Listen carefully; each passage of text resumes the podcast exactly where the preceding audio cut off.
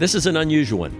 Thanks for listening. This is Phil Ling. I am the host of the Giving Leader, the Giving Leader podcast. We are uh, sponsored by the Giving Church, which is what we do, working with churches and ministries around the United States in leadership development and fueling generosity. How do you fuel the vision with generosity? So that's what we do. And you can go to thegivingchurch.com and learn more about that. But what I'm going to do today is going to be a little bit different because we're going to talk from gleaning from conversations with literally dozens and hundreds of clients around the country on how they're dealing with their ministries and surviving through this fearful time and, and the coronavirus and social distancing and how do we have services or not have services and what are steps that we can take to make sure that we are strong and that we survive financially through this very fearful time. So that's today's episode.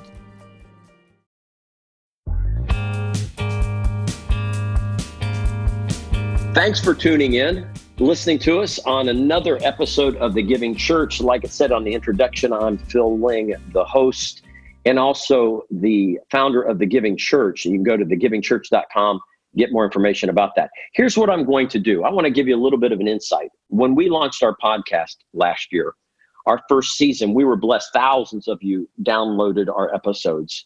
And when we went into season two, we launched with Josh Gagnon and interviewing him with Next Level Church in New Hampshire about what they were doing. And we were going to go down that normal path, and which is great. And you've been very gracious and downloaded those episodes. But when we, yesterday, we released an episode where I re interviewed Brett Andrews and we talked about what they're doing in the Washington, D.C. area with a large church, a large ministry impacted by the, the coronavirus, the crisis, everything that's happening. And I've got to tell you, as of this morning, we have had more downloads, faster downloads per hour per minute today than in any episode that we've had. And they have all been good episodes in the past.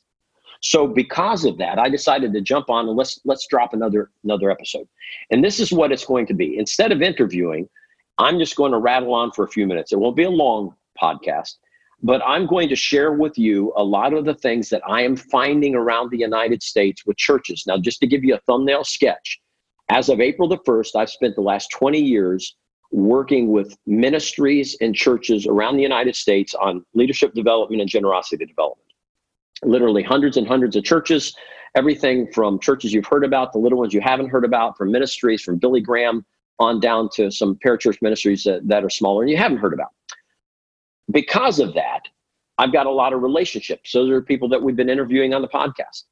And we've been talking for the last two days. Tim Cooper on my team, we have been on pod or on uh, Zoom calls and conference calls with churches for the last 48 hours, seeing what they're doing, both fielding calls from them, helping them through managing this crisis. But I've been coming up with the best practices. And so, what I'd like to rattle through for a few minutes is I'm going to give you eight best practices that we're noticing the churches that are dealing with this crisis and are dealing effectively, and I think are going to come out on the other side much healthier, and some that I'm sure that are not. Uh, I do think the crisis is real. I got to set the stage though, because I have worked with churches and ministries through 9 11. And uh, when 9 11 happened, I was in an airplane flying from Portland, Oregon back to Kentucky and had to turn around and go back to Portland, Oregon and, and land and drive across the country because everything was shut down. So I've worked with churches and ministries through that and through the tech bubble when it burst and through uh, the 2008 banking collapse. Uh, and so now we come into this and yeah, banking and is not banking, but the, the economy is going through a tough time right now. And you're watching the stock market and, and it's going down in the value of companies and what they look like on paper. But that's not the issue unemployment was low. Um, our, our economy was the strongest in the world. But the virus has hit us like the walking dead. It's like the zombies. And I know I've got people that are listening to me and churches and ministers and pastors that are out there that are wondering because you haven't been hit hard yet, is it even a real crisis? I was with a church on Sunday night that still had services as usual, but they're not going to next week. And then I've got other large churches around the country that were proactive and did not meet last weekend. And now the states and the governors have made those decisions. And remember, it went from groups of 250 or smaller, 150 or 100 or smaller, 50 or smaller, 10 or smaller. So then what do you do? How do you deal with it? Well, a couple things just put it, I, you know, don't want to be just the Bible guy and flip it out here, but I was looking at N.T. Wright's book, Paul for everyone on Second Corinthians. And he talks about in Second Corinthians chapter 8, just that whole little section with the Macedonian churches. Let me tell you, my dear family, about the grace which God has given to the Macedonian churches. They have been sorely tested by suffering. Doesn't that have resonance today? But the abundance of grace which was given to them in the depths of poverty they have endured have overflowed in a wealth of sincere goodness on their part. So here's what I want you to understand. Because we work with churches and ministries helping them raise money across the country, of course, people are saying, well, how will we weather this storm when we can't gather? Because the clubhouse has been closed. See, every other crisis that I mentioned, we were able to gather. A lot of churches went up in attendance after 9 11. So this is one where we can't come together. How are we going to do that? But as much as I'm going to give you some insight and I think some best practices and ideas about that, I think it goes deeper than that. It is the church being the church. It is not about how cleverly you can come up with ways for them to gather, but it's how do we have the church be the hands and the feet of Jesus that we always talk about in a, in a, a realistic way. So here's number one service over salaries. So I, I actually heard a church this week that did a, a live stream of the service, and on the service, they said when it came to offering time, yes, we still have salaries. Yes, we still have a building. Yes, we still have overhead. So your generosity helps us with that. They meant well, but I don't think that's going to fly, especially if this thing goes not just days, but weeks or even a few months. So here's what I think you have to do you do not want to appeal to your people to give to operate. Yes, you have to do those things, but it's how are you serving other people? How are you able to link your ministry to the mission that God's given you? So let me give you an example.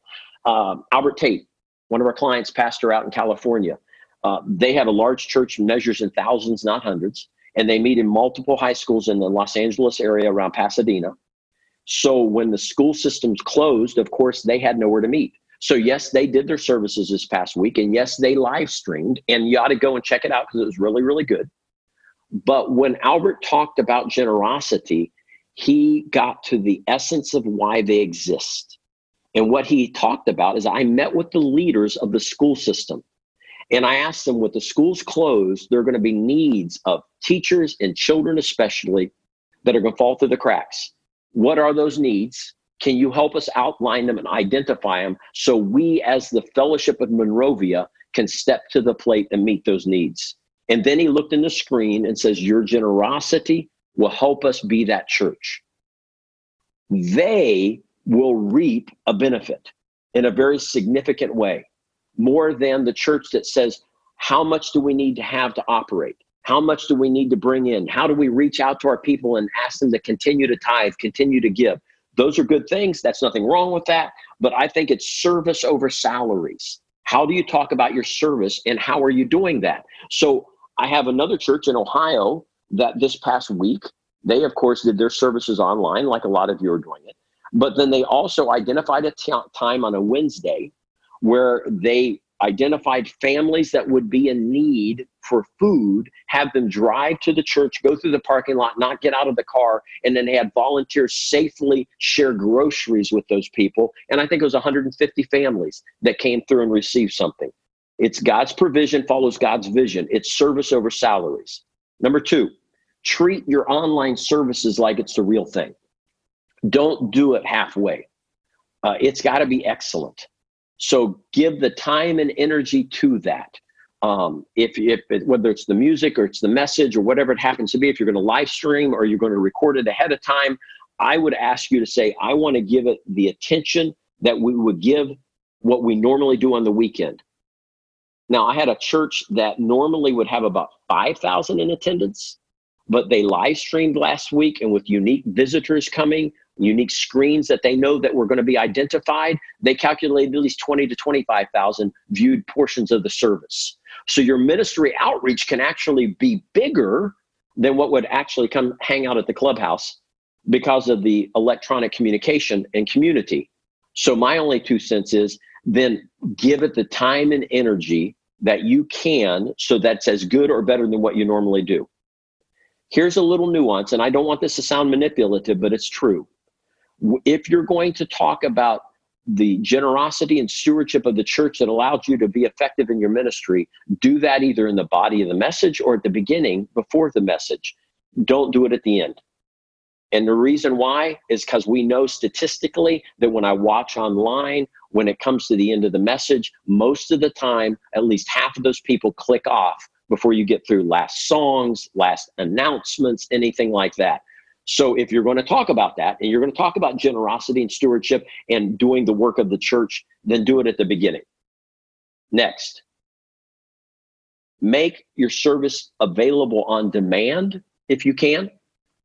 Don't just do it at appointed times. So, in other words, don't offer it on Sunday morning next week and then say, hey, at two o'clock, we're going to offer this again. That's okay. But what's a lot better is once you've offered it and put it out on your site, it's on demand. I can go in, just like the podcast right now. I mean, I used to do radio years ago in Seattle, Washington. And from four to seven, Monday through Friday, I'm on the radio talking. Well, you had to be in your car at home or somewhere where you can tune and listen. Now with a podcast, you all listen to me whenever. It could be right after I finish this. It could be tonight. It could be in the middle of the night. It could be tomorrow. Same thing with your services. If you have the ability and the technology, then offer those services on demand. Next, protect the platform. Whatever you do in your weekend touches, if you're going to do midweek or you're going to do on the weekend and you're going to offer this, protect the platform. What I mean by that is just what I said offer your best. If there's your folks on there, you might have some folks on your staff that they're not really that great on the platform, that's not their gift set, then don't necessarily use them on the online portion because they're not going to come across any better on the screen than they were live. So that's not it. So whoever has this gift set, the skills and the talent to be able to project your music, your speaking, your interviews, whatever it happens to be, protect the platform, they've got to be your best. Next, don't wait until Sunday to address what those service needs are in your community. Here's what I mean identify things you can do right now. So I've got a church in the St. Louis area. I just talked to them earlier today. And one of the things they've identified, and they created their own app. So it's easy. You can go to their website and, and download their app and you can click on it says i have a service need. So maybe i need somebody to go pick up groceries. I need somebody to run to the drugstore. Whatever that is i'm, I'm homebound through this crisis. I have a service need. There's another place you can click and say i would like to serve others. And so they can build a list and as things open up where they can identify those service needs they can dispatch those people appropriately well, don't wait until Sunday to do it on your live stream or to do it on your recorded message. Go ahead and do it now. So cr- release a new service. Maybe, and I've got another church that does this. Here's an idea: is at least twice a week this week they're going to have the pastor do a video, three to five minutes, something brief, and he's talking to the church community about whatever the needs are. Well, that might be the opportunity to say, hey, we're going to try to feed 400 families this week and we need people to sign up to get the groceries. We need to see people to drop them up at a, off in a safe way at an appropriate time. We need, need people to sign up to deliver them at an appropriate time in an appropriate way. Identify those, release those needs, but don't wait and pent them up and just say, well, we're going to talk to the whole church on the weekend and that's when we'll do it. Now, here's one of my, my pet peeves, my next one I want to I want to hit on just for a minute. Meet the needs of the most vulnerable. Here's my conviction through this crisis. Here's why I think the church that actually serves others is, is going to come out of this and be stronger than when they went into it. Is if you can identify those that are the most vulnerable and meet their needs. I think we have a responsibility to serve the household of faith first. And so, just as the government's sitting around saying, you know what, there are going to be a lot of people that are suddenly an hourly employees and they've lost their jobs because those places have closed. I travel and work with churches. I stay in hotels. just saw where the Marriott Corporation is shutting down thousands of their hotels. Those people are going to be without jobs. Well, here's what I would challenge you to do in your church sit down and go through all the list of those people that are closest to your ministry, the people that serve in the children's area, the small group ministry, those people that are connected to you that you can identify. And sit down with your small groups people and your pastors and your lay leaders and say, okay, let's go line by line, name by name, and say, where do they work? What do they do? Who's going to be hit the hardest first financially? It's the baristas that suddenly only the drive-throughs open. They don't need nearly as many people. The fast food operators. It's just people that are hourly employees. Well, maybe the government does reach out and send them a thousand dollar check or two thousand dollar check. That's great. But in the meantime, you're the church, and it's helping those first in the household of faith. So, what if in your church you were able to identify 53 families that are close to your ministry, that are volunteers and work in your ministry, and you know for a fact they're going to be the first one to lose their jobs? Maybe they don't work for the military. Maybe they don't work for a big corporation that says they can work from home. They're going to be the most vulnerable. What if you mobilize and say, what's the number one need they're going to have this week? Not next week, not next month, this week. What if it's like, what if we could offer free groceries for a month for every one of those families? And we're going to appeal to our church to give the money and the groceries to do that and to deliver those to a parking lot where they can come and pick them up in a safe way that doesn't transmit the disease. And it's our one way of doing something small. I think that's it. See, Brian Tome is a pastor of a church in Cincinnati that a few weeks ago he made national news because they mobilized their large church to help pay off $46 million in, in medical debt for those people in their church. That was cool. What about now mobilizing and saying we've identified the people in our church that are going to be the hit the quickest with this, that don't have uh, the Dave Ramsey goal of six months of their, their expenses saved up that they can live off of. And they do go paycheck to paycheck, and their paycheck stopped immediately, even if their job picks up next month, it's not picking up right now. And unemployment takes a while, and the government, whatever they're going to do, is going to take a while. What could we do immediately? That is what you need to do. And here's my thing on the generosity.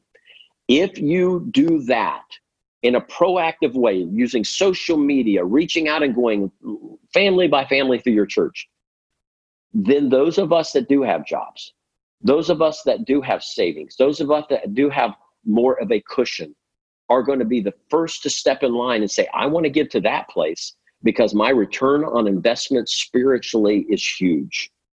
And then here's the last thing I want to say, and then we'll we'll cut off for this podcast. Care for yourself. Literally thousands of ministry leaders are listening to me talk. And over the last 10 years, the suicide rate of pastors has climbed dramatically. So, what I want to push you at, too, is focus on the family. They have for years had ministry that helps ministers, and they have resources. Go to Focus on the Family's website, look in those specific areas, dealing with the resources for pastors that are struggling. Uh, years ago, I was working with Billy Graham, and it was right after uh, Katrina hit New Orleans. And I went to New Orleans and I met with a group of pastors. And one of the things that hit me then, which was amazing, is that within the first 24 months of Katrina, over half of the pastors of churches in the New Orleans area had left their ministries and either moved out of state, moved to other ministries, but for whatever reason had left. Why? It wasn't because they didn't love their people anymore. It's because the burden became so heavy. So, what I'm challenging you that are in the front lines, don't get so overwhelmed with how do I decide can we make payroll or how many weeks of no offerings or low offerings before we have to lay somebody off or how do we deal with mortgages those are things you'll deal with. But you've got to take care of you too. So look out, reach out. Focus on the family is just one resource. Your peers that could help you. Be honest and open with those people in your lives, like your eldership and your boards. Don't neglect you. Don't neglect your family, or you're of little use to everybody else. Hey, I told you it wouldn't take long. I think we did about 20 minutes. Uh, thanks for tuning in. I'm going to be anxious to watch to see who listens to this episode. I'm going to continue to talk to churches and ministries around the United States. And when I come up with those other best practices, then I'm going to jump on, we'll do a podcast, we'll drop it quick and say, here's some other stuff that's out there that you might want to consider at your ministry that you're leading. You can go to, if you got specific questions or you say, hey, you mentioned a church that's doing something I'm interested in, then go to info at thegivingchurch.com. Info at thegivingchurch.com. Leave us your contact information, your direct question. We'll make sure we'll give you those links and those connections to those ministries around the country that are maybe doing some things you'd like to copy, you'd like to emulate.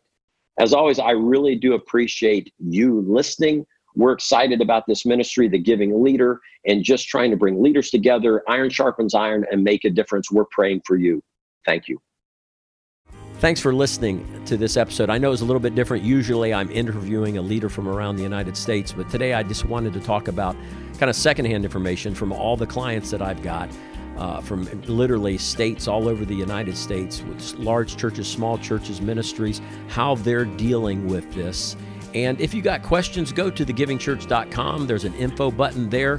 Maybe you can email us questions that we can get back to you and give you the best practices on how we are all going to walk through this very fearful time, but not in a fearless way, and how we can continue to fuel our vision with generosity. So go to thegivingchurch.com for more information. Thanks for listening.